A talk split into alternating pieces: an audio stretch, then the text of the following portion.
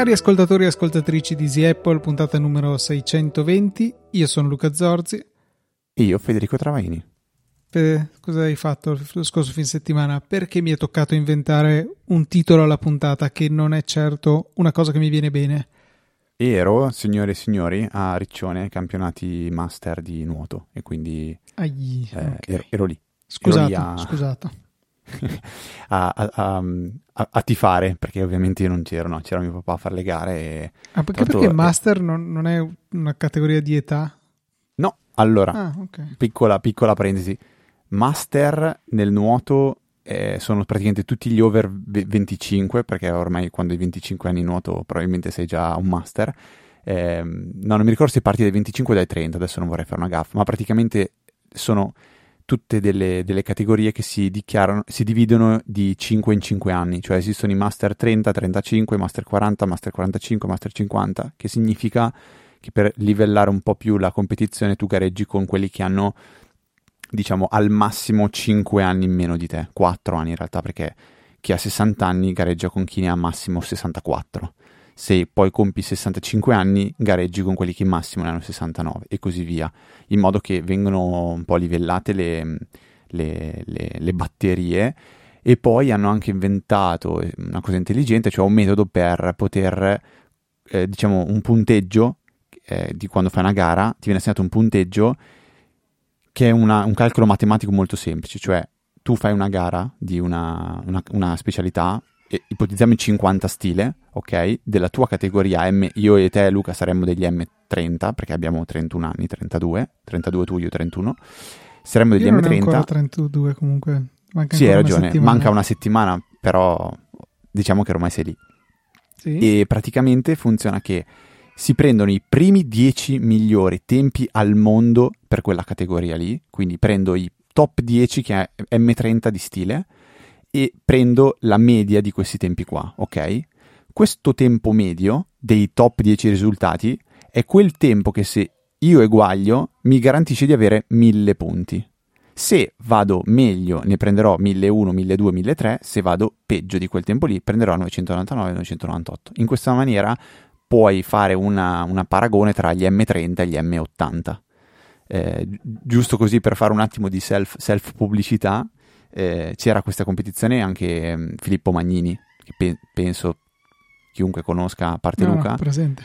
Cam- ok, campione del mondo di, di, nuoto, e lui è un M35 a memoria, eh, o M- è, è, un 82, quindi penso sia un M- M40 allora, sì, un M40, e ha fatto il record del mondo nei, nei 100 stile, ma eh, come punteggio è arrivato dietro mio papà. Cioè, mio papà ha fatto più punti di Magnini, è stato l'atleta più, più, diciamo così, eh, più performante di tutta la competizione. In realtà è arrivato mio papà primo, secondo e terzo, perché ha fatto tre gare che l'hanno fatto arrivare primo, secondo e terzo e ha fatto eh, tre record del mondo nei 50, 100, 200 rana.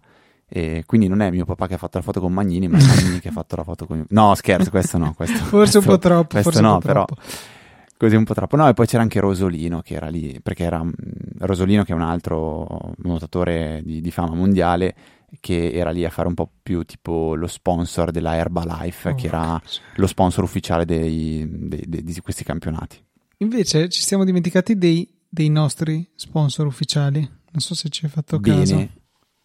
A parte Herbalife, chi è che ci ha sponsorizzato Herbalife penso che non ci sponsorizzerà mai. Ci hanno invece sponsorizzato Giovanni Bertozzi, Luca Ongaro, Nicola Gabriele D, Riccardo I, Riccardo Peruzzini e Davide Tinti. Grazie mille per il vostro supporto e grazie anche a te che, come dico sempre, in questo momento prendi il tuo telefono e corri sulla pagina supportaci del sito easypodcast.it dove troverai tutte le modalità per supportarci tramite Satispay, Apple Pay, donazione singola, ricorrente, carta di credito, anche PayPal, se proprio non c'è dell'altro, va bene anche PayPal e questo comunque qualunque sia il metodo di sostentamento, di sostegno che decidiate di utilizzare, comunque il vostro nome avrà spazio in questo segmento che normalmente è super precoce di Easy Apple, in questo caso invece è dopo da discussione sui campionati master.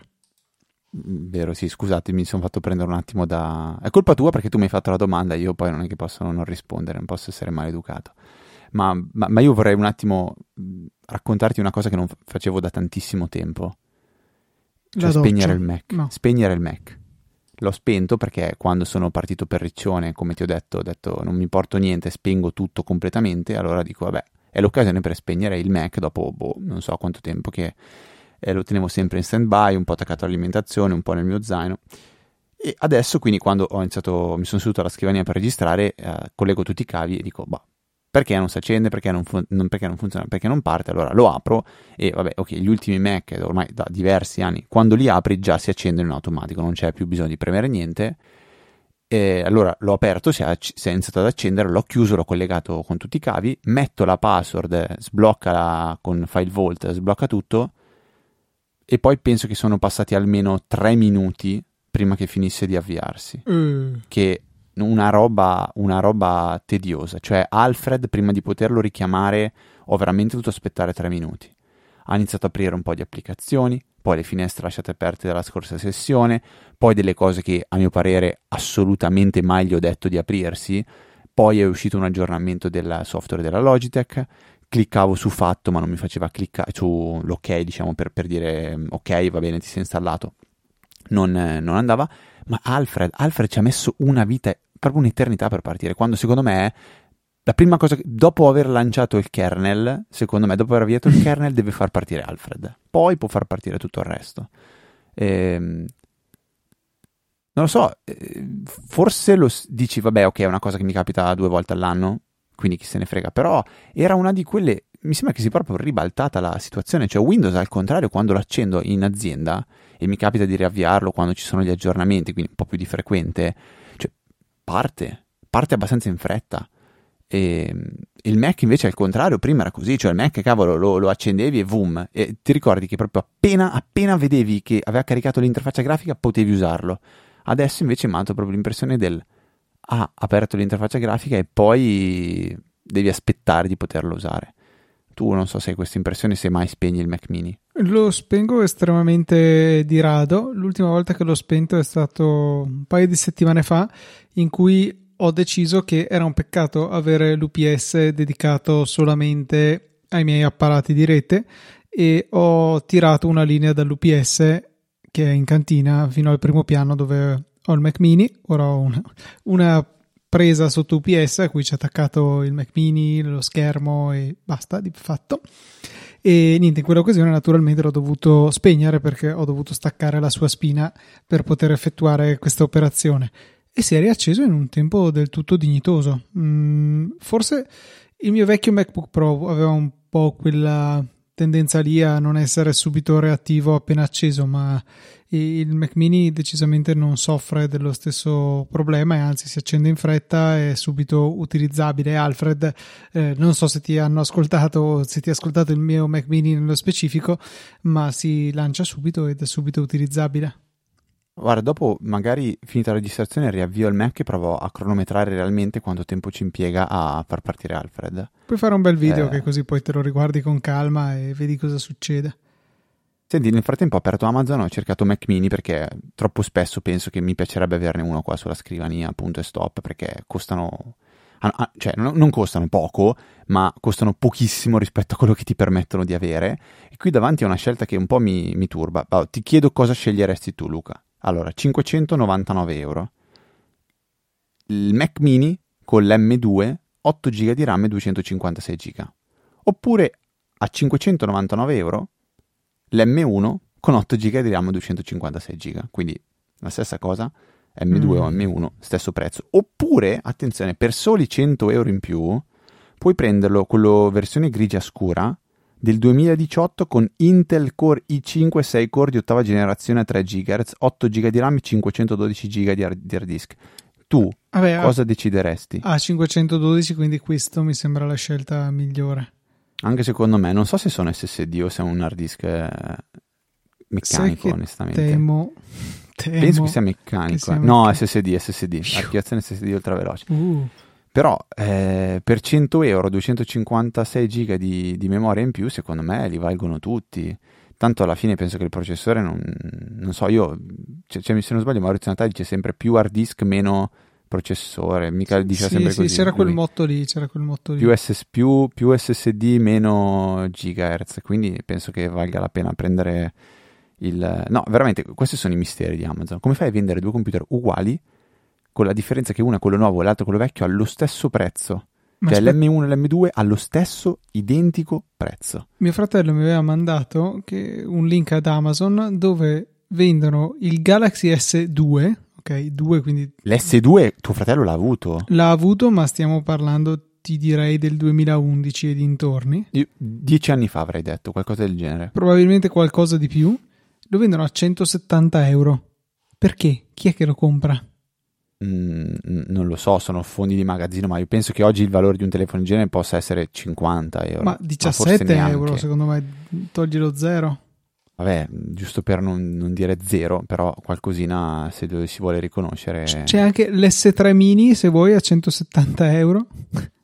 No, vabbè, sono vabbè, ovviamente cose che non hanno assolutamente un briciolo di, di senso, mentre eh, i nostri ascoltatori ci mandano delle cose interessantissime, tipo Andrea Draghetti dice che mh, tema, tema, tema, della scorsa puntata è restare aggiornati con feed RSS, Twitter o, o simili, dice io per essere aggiornato su titoloni dei giornali mi sono creato dei feed RSS dedicati che giornalmente vengono alimentati solamente con i titoli di testa principali dei post, la stampa e avvenire. E dice i feed sono pubblici, li trovate a rss.draghetti.it, noi vi mettiamo il link in note della puntata, ci sono una serie di eh, feed RSS a cui potete iscrivervi che eh, contengono appunto i titoloni di alcune testate eh, o alcune, alcune, fonti giornalistiche. Quindi grazie per il lavoro di, eh, di Andrea e ehm, beh, se, se, se, può interessarvi trovate il link no, della puntata con tutti questi bei, bei, bei feed RSS. Tra l'altro a memoria sono, eh, non a memoria, cioè ne parlavano su Digitalia, se non sbaglio sono dieci anni dalla scomparsa di Google Reader. Può essere, ma no, forse 2013, quindi stiamo dicendo. Eh, può essere, cioè, può tu essere. ti ricordi quando è uscito Google Plus? 2000, Magari direi 2012, ma No, no, non lo so, non lo so.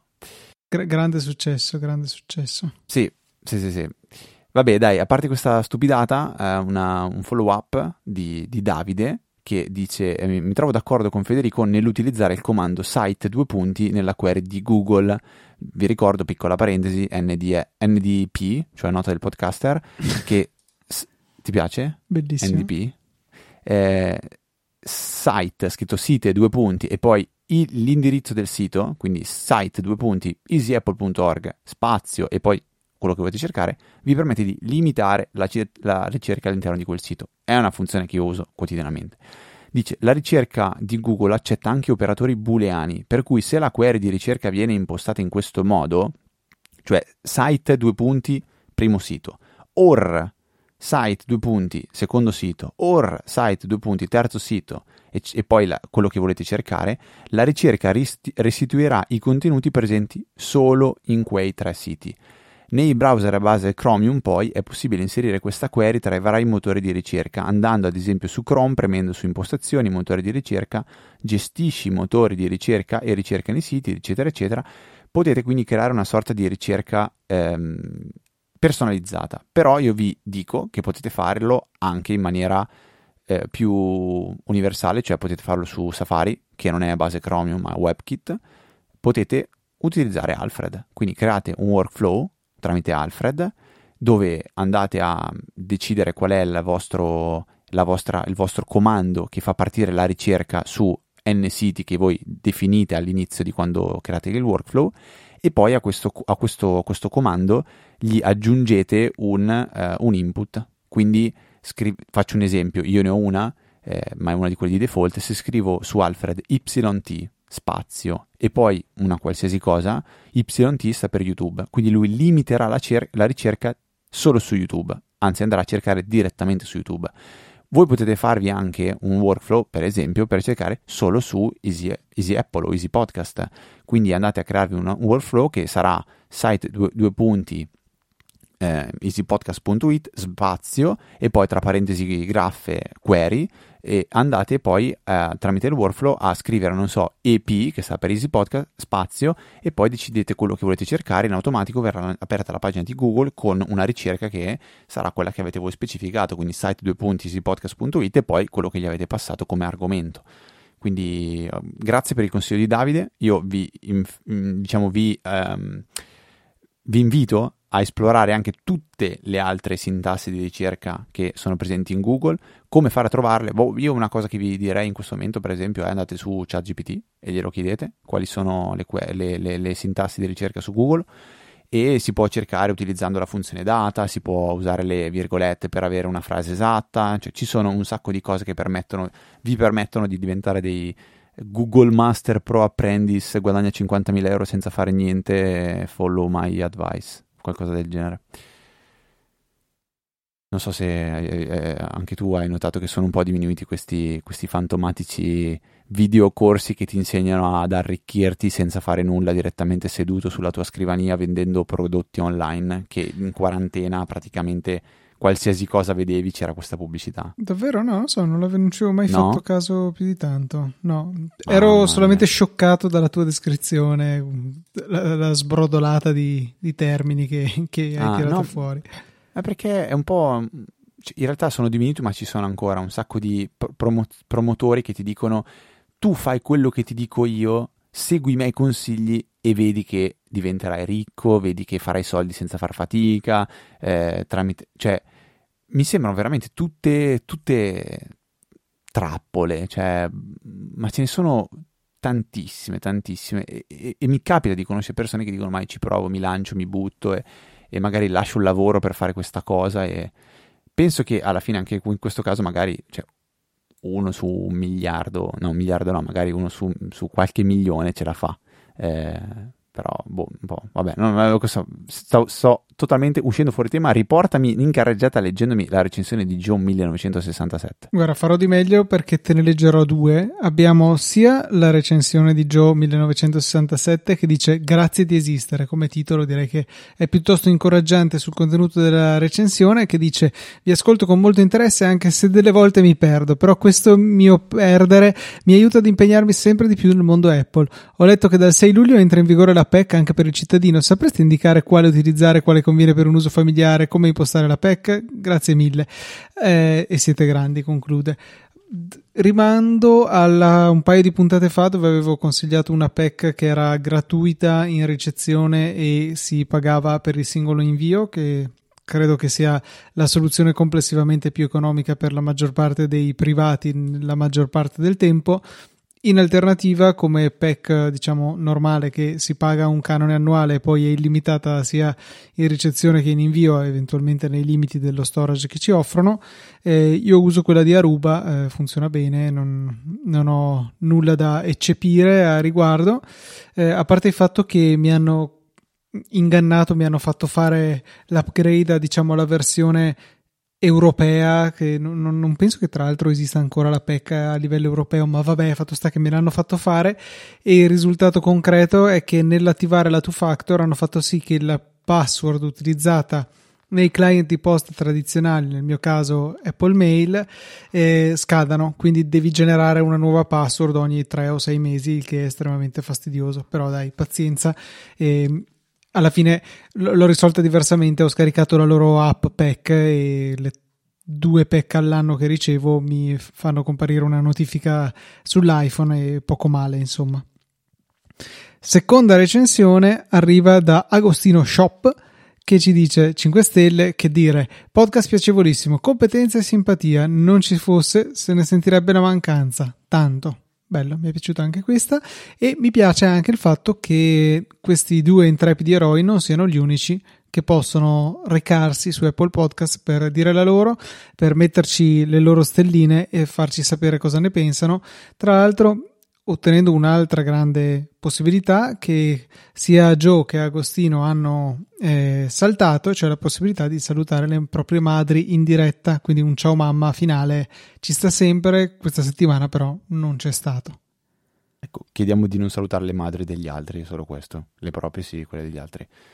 Meglio, meglio, meglio, meglio, meglio evitare.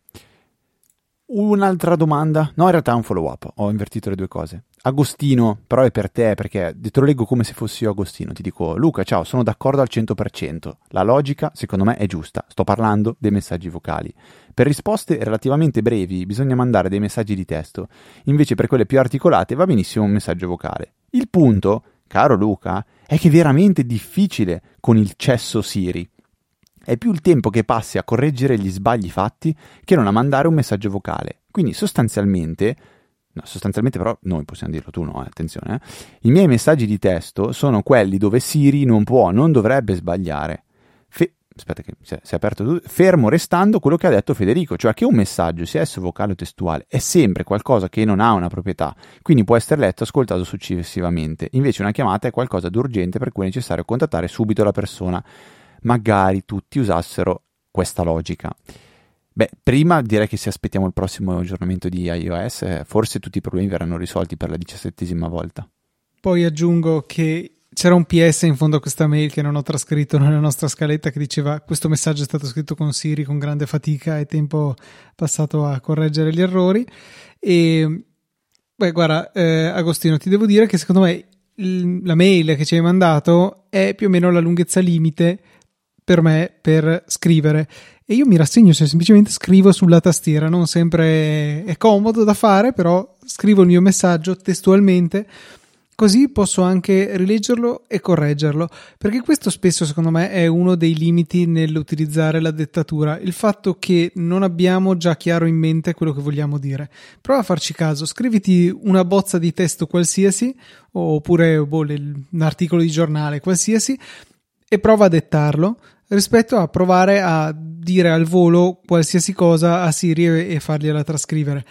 Più siamo certi di quello che vogliamo dire, più lo diciamo senza impappinarci, senza cambiare idea, e più Siri è in grado di eh, scriverlo in maniera accurata. Se invece poi, un po' come sto facendo io adesso, mi, mi sto inventando al volo quello che devo dire, ecco che diventa più difficile per Siri andarlo a, a trascrivere e magari non solo per Siri, anche per altri sistemi, magari che comunque nascono come più efficaci, ma eh, potrebbero lo stesso essere messi un pochettino in difficoltà eh, dalla nostra improvvisazione, da qualche M, da parole cominciate a dire e poi piantate a metà e sostituite con delle altre. Cioè, una persona che ascolta riesce a filtrare no, tutte queste imprecisioni del linguaggio, mentre invece un computer è stupido e cerca di, di cogliere il significato anche quando stiamo lì a, a blaterare, a balbettare.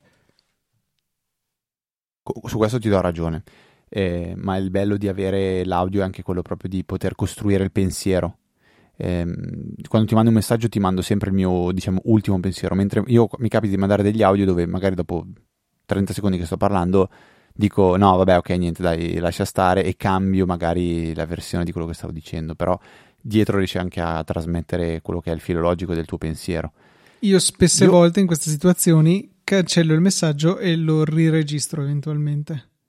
Dip- dipende, dipende da, da, da, dal contesto, da quanto ti sei reso conto che stai sbagliando, da, diverse cose, quindi cioè, mh, mm, dip- dipende ovviamente la prossima domanda a me interessa tanto, mi piace, mi piace molto, perché Davide chiede, ehm, dice, cioè, chiede, o meglio, dice, sto cominciando solo a, a valutare un sistema di backup che possa essere comodo e pratico sia per me che per la mia compagna. Utilizzare il cloud e usare un NAS a una baia per effettuare la copia dei dati da cloud a un dispositivo fisico potrebbe essere, secondo voi, una buona idea? Oppure è meglio comunque investire su almeno due baie? Abbiamo solo la necessità di backup di dati e foto. Allora, dimmi tu la tua. Secondo me la risposta dipende moltissimo dal fatto che, e non l'ho compreso francamente dalla mail, dal fatto che tu abbia già un NAS a una singola baia oppure tu sia in procinto di acquistarne uno e sia lì indeciso eh, se scegliere uno oppure due vani per i dischi. Se il caso è che hai già un una baia, un singola baia, vabbè, direi che possiamo anche farcelo bastare, nel senso eh, è, è, un po' un gioco di probabilità. Che probabilità c'è che si sia rotto il disco di backup proprio nel momento in cui ho perso qualcosa nel cloud? È comunque una seconda copia e me la sentirei mera così.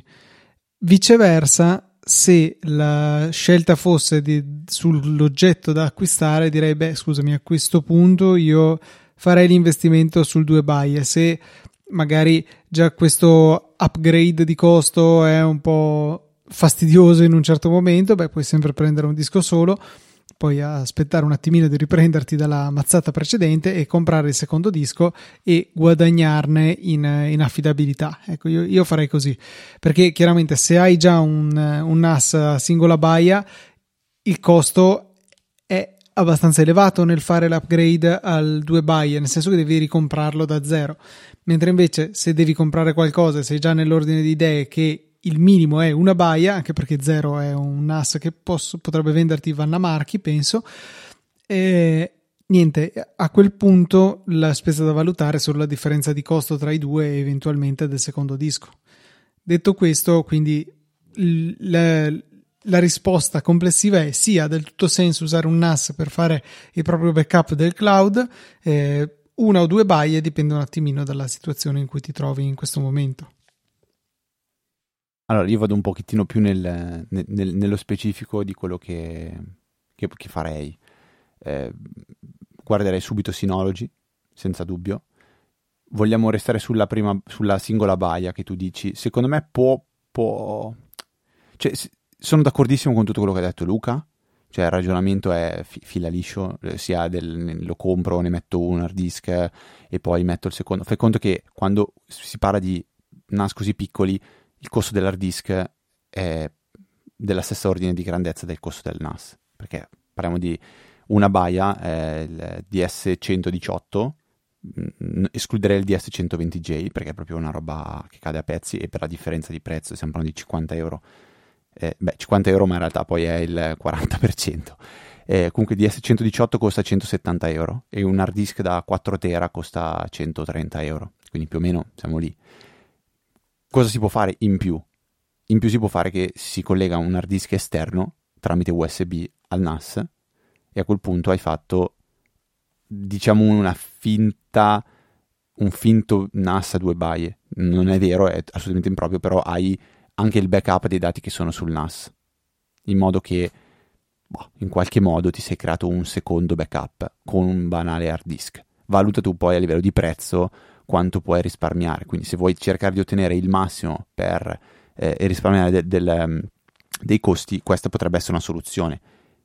Che è la stessa che ti consiglierei anche se comprassi il NAS a due buy. Eh. La prima cosa che ti direi è comprati comunque un hard disk, eh, diciamo, esterno su cui fare il backup. Perché se ti si rompe un hard disk, comunque hai un momento di, di, di buio in cui devono, devi ricostruire tutti i dati se hai backup su un hard disk esterno, tu l'hard disk esterno lo colleghi al tuo computer e, e i dati ce li hai subito, immediatamente. Synology perché? Perché per mia esperienza tramite il suo, suo software fare i backup dei servizi cloud è super facile, cioè veramente è una, una cosa super semplice, eh, puoi anche fare il backup, lo ricordo, dei file di drive, eh, quelli docs, eh, sheet e slides, quindi per presentazioni, fogli e documenti, lui fa in automatico una conversione in formati compatibili con Word, eh, PowerPoint ed Excel, quindi anche quei file lì che sono diciamo imbackuppabili diventano backuppabili tramite, tramite Synology, non Hyper Backup ma si chiama se non sbaglio Cloud Sync a memoria. Mm, altro, altro non, non, ehm, eh, non, non, ti direi se non che eh, nel momento in cui inizi a giochicchiare con un, con un Synology se, se, sei un po' smanettone, attento che poi ti potrebbe prendere un pochettino la mano con l'idea di dire allora inizio a utilizzare Synology Photos, che per me è un ottimo, un ottimo servizio per fare backup delle foto. Posso iniziare a ragionare di fare boh, tante altre cose. Po- posso anche dirti una stupidata. Tramite, questo, tramite Synology a questo punto potresti fare anche un ping pong tra due servizi cloud diversi, per esempio OneDrive e, e Google Drive. Diciamo che il tuo principale è Google Drive. Usi il Synology per scaricarti Google Drive e fare backup dei, dei, file in locale e poi al contrario quello che c'è sul drive del Synology lo invii a OneDrive per fare una specie di secondo, seconda sincronizzazione. Cioè le, i limiti diciamo che non, non ci sono, cioè, c'è tanto da divertire. Ovviamente è una macchina che eh, ha delle, delle performance abbastanza, abbastanza limitate e se vuoi salire di, di performance ovviamente si sale anche di prezzo, però l'importante è verificare che tu possa installare il sistema operativo di SM7 di, di, di Synology e poi la cosa, la cosa, che mi sorprende è questa. Sai quanto, quanto è lo storage massimo del, del, del, del, del Synology con una sola baia? 22 mm, tera? 108 tera. Ah, perché puoi attaccare dischi esterni? Boh, c'è un asterisco, c'è un asterisco che se vado in fondo a leggere non, non trovo da nessuna parte. Cosa dice? C'è, c'è un asterisco che forse è in cima, dov'è che è? Boh, non so, c'è un asterisco e non, non, non, non, porta da nessuna parte. Però parla di 108 eh, terabyte. Mi sembrano veramente mh, mm, tantissimi. Dice, bla bla bla. No, non, parla di combinazione. Non penso che esistano hard disk singoli da 108 tera. Direi proprio di no. Direi proprio quindi, di no. Non so, ha due porte USB 3.2, quindi comunque anche diviso 3 vorrebbe dire fare hard disk da 30, 33, 35, 36 tera, 6, 12, 36 tera. E magari, non so, i dischi esterni, attacchi un hub, cominci a fare porcherie del genere. Sì, perché effettivamente, forse no, dice è, è, è, è la massima dimensione di, di, un singolo volume che riesce a gestire. Quindi non è la stessa cosa di dire quant'è il massimo storage che, che, può, che può accogliere il dispositivo. Comunque ti metto se riesco, sì, ce la faccio, ti metto nelle note della puntata un, eh, un link che ti fa vedere il confronto tra i due Synology da, da una baia. Poi su Amazon trovi eventualmente anche dispositivi eh, direttamente, però io non andrei a guardare altre marche personalmente. Per quella che è la mia esperienza, io sono veramente diventato una, un, un Synology evangelist, si può dire questo termine. Quasi un fanboy, quasi però. No, fanboy no, però molto contento, sì. Anzi, tra l'altro adesso avrei anche da aggiornarlo alla nuova versione 7.2, eh, però mi fa un po' paura il perché sei su talmente tanta roba che se qualcosa dovesse andare storto e non avrei il tempo fisico e materiale per mettermi a sistemarlo in questo momento, quindi penso che rimanderò tutto a dopo l'estate, però che, che dispositivo incredibile che, che, abbiamo avuto la possibilità di provare e che poi eh, mi ci ha fatto completamente innamorare. Adesso ho visto che è uscita anche la versione nuova, però vabbè, motivi di, di, di upgrade è soltanto uno, il fatto che si può installare nella nuova versione, quella ho, come, come, quella che ho io, ehm, l'upgrade praticamente ha anche la possibilità di mettere un, un, un, disco allo stato solido da utilizzare solo come storage dedicato, per esempio, alle macchine virtuali.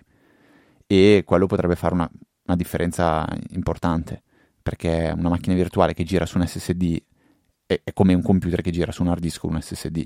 Quindi tutto Home, Home Assistant e, e, compagnia bella che gira su un SSD, mi, come, come si chiamano quelli? N, NV, NVE? NVMe. NVMe, ok. E quella cosa mi, mi, mi stuzzica parecchio, però ovviamente oggi motivo concreto reale no, non, non c'è assolutamente.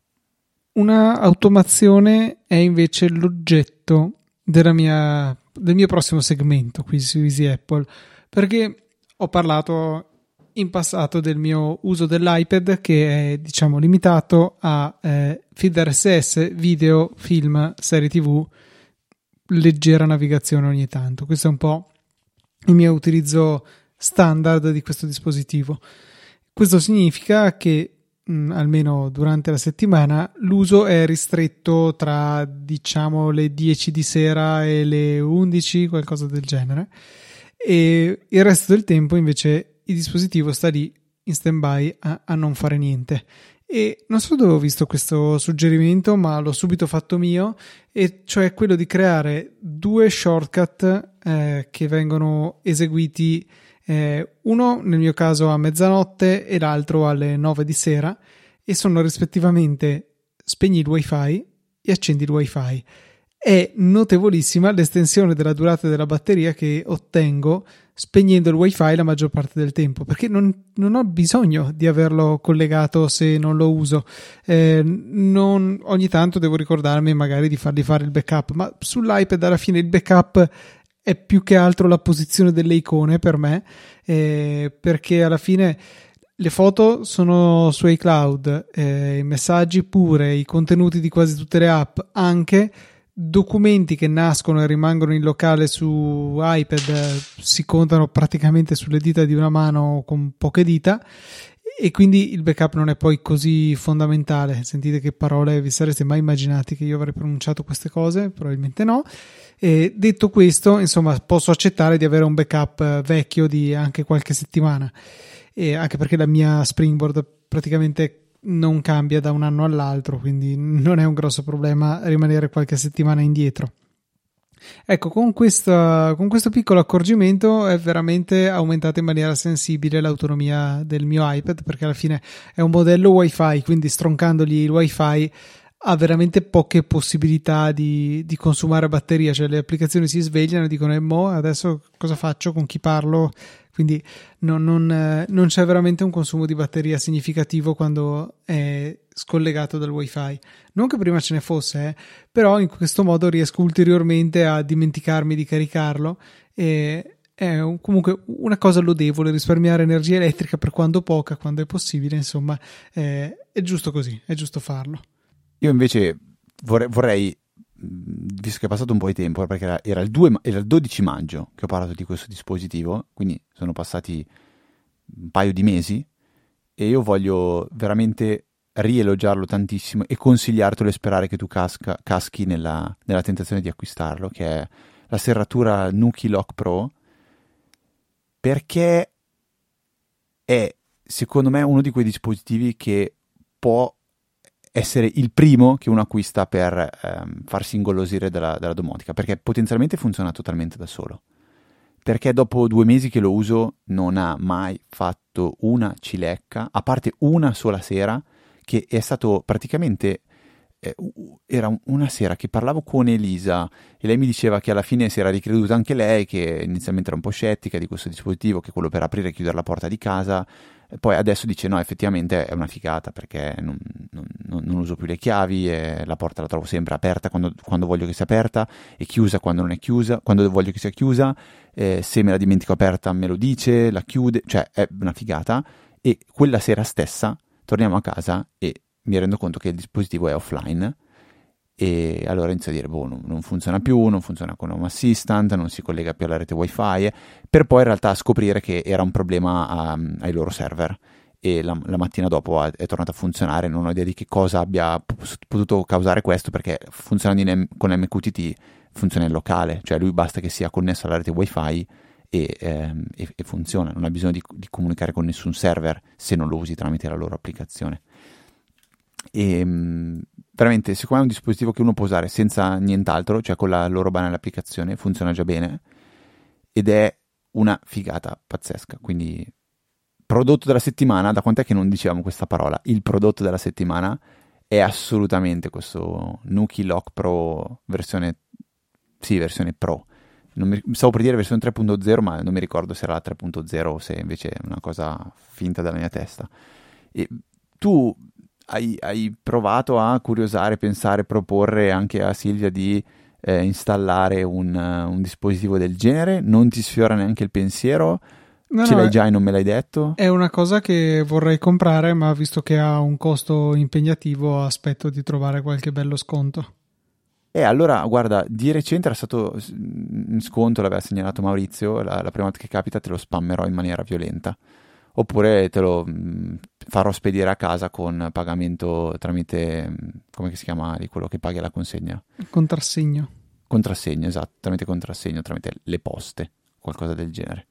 Veramente, veramente un dispositivo mm, fatto, oh, oh, fatto bene, cioè rispetto a quello che avevo provato prima della SwitchBot, che, che, che, cioè, che se ne dica, cioè SwitchBot io ho praticamente eliminato tutto quello che avevo in casa ho, eliminato, no, ho soltanto due sensori di temperatura e umidità eh, che, vabbè, diciamo sono passivi, funzionano tramite Bluetooth.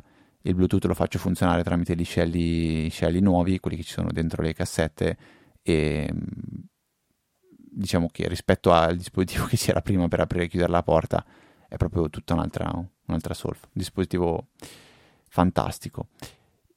E Niente, cambiando argomento, Luca, usciranno le beta pubbliche adesso? Sono già uscite? Non, me le sono perse, sono già uscite. Dovrebbero uscire a luglio, hanno detto. Sì, dovrebbero uscire a breve perché è uscita l'altra sera la beta 3 e di solito la beta pubblica si basa sulla beta 3 ma arriva un pelo dopo. Quindi sì, mi aspetto magari la settimana prossima che siano tra noi anche queste beta pubbliche di iOS 17. Che, che numeri? Tu cosa, cosa, cosa pensi di fare? Di installare la pubblica? No, figurati, aspetto settembre. Zero? No, no. Ma no. di solito l'iPad io lo uso come campo di prova. Quindi... No, perché Però... se poi non mi funziona Netflix, non mi funziona qualche applicazione che mi interessa, poi mi scoccio e... no, cioè veramente mi rendo conto che più passa il tempo meno ho voglia di, sta- di, stare a correre dietro a qualche novità che sì, sicuramente interessante, ma non vale lo sbattimento di, di problemi di, di, qualsiasi genere.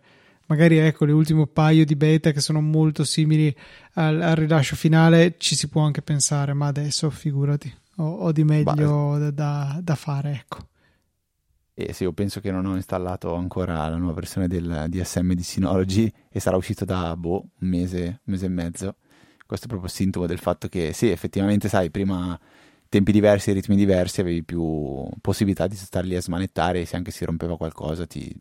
Io mi divertivo a fare i formattoni, penso che quasi tutti gli ascoltatori di Apple eh, si siano divertiti a fare il formattone, ripartire da zero, reinstallare tutto, riconfigurare, cioè alla fine era bello, era... era...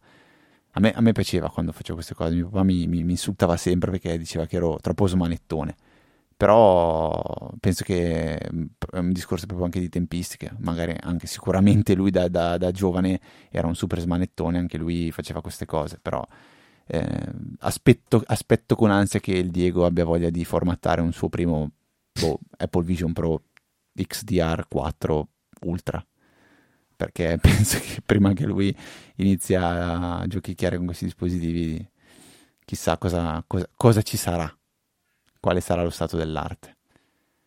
Vogliamo salutarci, Fede, con un ultimo consiglio, un documentario sì. realizzato da The Verge eh, che ce l'ho da un po' in scaletta per la verità, da un mesetto, eh, però solo adesso trovo lo spazio per infilarlo in una puntata di Easy Apple e riguarda la storia dell'ISA, il computer sabotato da Steve Jobs eh, all'epoca del Macintosh e tutta la sua storia in cui eh, era stato anche a un certo punto smaltito da Apple che l'aveva fatto sparire dal mercato e seppellito in una discarica. E ecco un documentario di mezz'oretta che, che parla di tutto ciò è davvero, davvero interessante mi è piaciuto. Io devo purtroppo farti notare che non hai ancora perso il vizietto di parlare con i mesetti e le mezz'orette. Ma stiamo riducendo forse. no, mi spiace, ma perché è la prima volta, veramente è la prima volta in 12 eh, anni di Easy Apple che noto un, un tuo, un, una tua particolarità nel parlare. Cioè, al di là dell'accento veneto, della, delle accenti tutti sbagliati, che vabbè, quelli ormai ci ho fatto l'orecchio. A parte che ci avrei ma... fatto l'orecchio eventualmente, ma... Vedi, cioè, vabbè, sì. Eh, stra- eh, mi fa strano. Continua a pensare a cosa può essere dovuto questo tuo, questa modifica del tuo modo di parlare. Cioè, sarà successo qualcosa, ti starà succedendo qualcosa per cui sei diventato più Luca delle fiabe o delle fiabette. Non lo so. Non lo sai, va bene, ok. Niente, non, non si può dire allora, non si può ancora dire. Va bene Luca, allora io direi così, vi ricordo, ricordiamo a tutti gli ascoltatori che è possibile supportarci economicamente tramite una donazione, eh, il metodo più semplice è Satispay, lo, si trova nelle note della puntata o sul sito nella sezione supportaci, insieme ad altri metodi che sono PayPal o Stripe eh, che cons- consiste in Apple Pay. Eh, potete fare una recensione come hanno fatto i eh, bravissimi Joe 1967 e Agostino Shop in questa, in questa settimana. Noi eh, prenderemo del tempo nella prossima puntata per leggere la, la, la, recensione che avete scritto su Apple Podcast. Dovete lasciare delle stelline e salutare la mamma. Se volete mandarci una mail lo fate a info.easyapple.org oppure tramite la EasyChat di Telegram, quindi la trovate proprio chiamata EasyChat, potete, ehm, diciamo così, seguirci anche durante la settimana in, in, in una chat dedicata. Io e Luca ci siamo su quasi tutti i social network con i nickname ftrava e lucatnt. tutto quello che ho detto, se andate su easyapple.org lo, lo ritrovate scritto nero su bianco. Mi viene adesso un, un, flash, Luca, che molto probabilmente settimana prossima registreremo insieme dal vivo. Improbabile perché cade nel giorno sbagliato, se poi arriviamo un po' tardi. Potrebbe succedere, non lo sappiamo, forse potrebbe succedere magari una puntata a tre dal vivo. Una cosa incredibile, non lo so. Ce lo stiamo inventando, magari non succederà. Ad ogni modo, noi saremo presenti la settimana prossima. Per questa puntata è tutto, quindi un saluto a Federico. Un saluto da Luca. E noi ci sentiamo sicuramente, non sappiamo ancora se dal vivo o no, la settimana prossima alle ore 17 di venerdì con una nuova puntata di Easy Apple, il podcast che prima non c'era.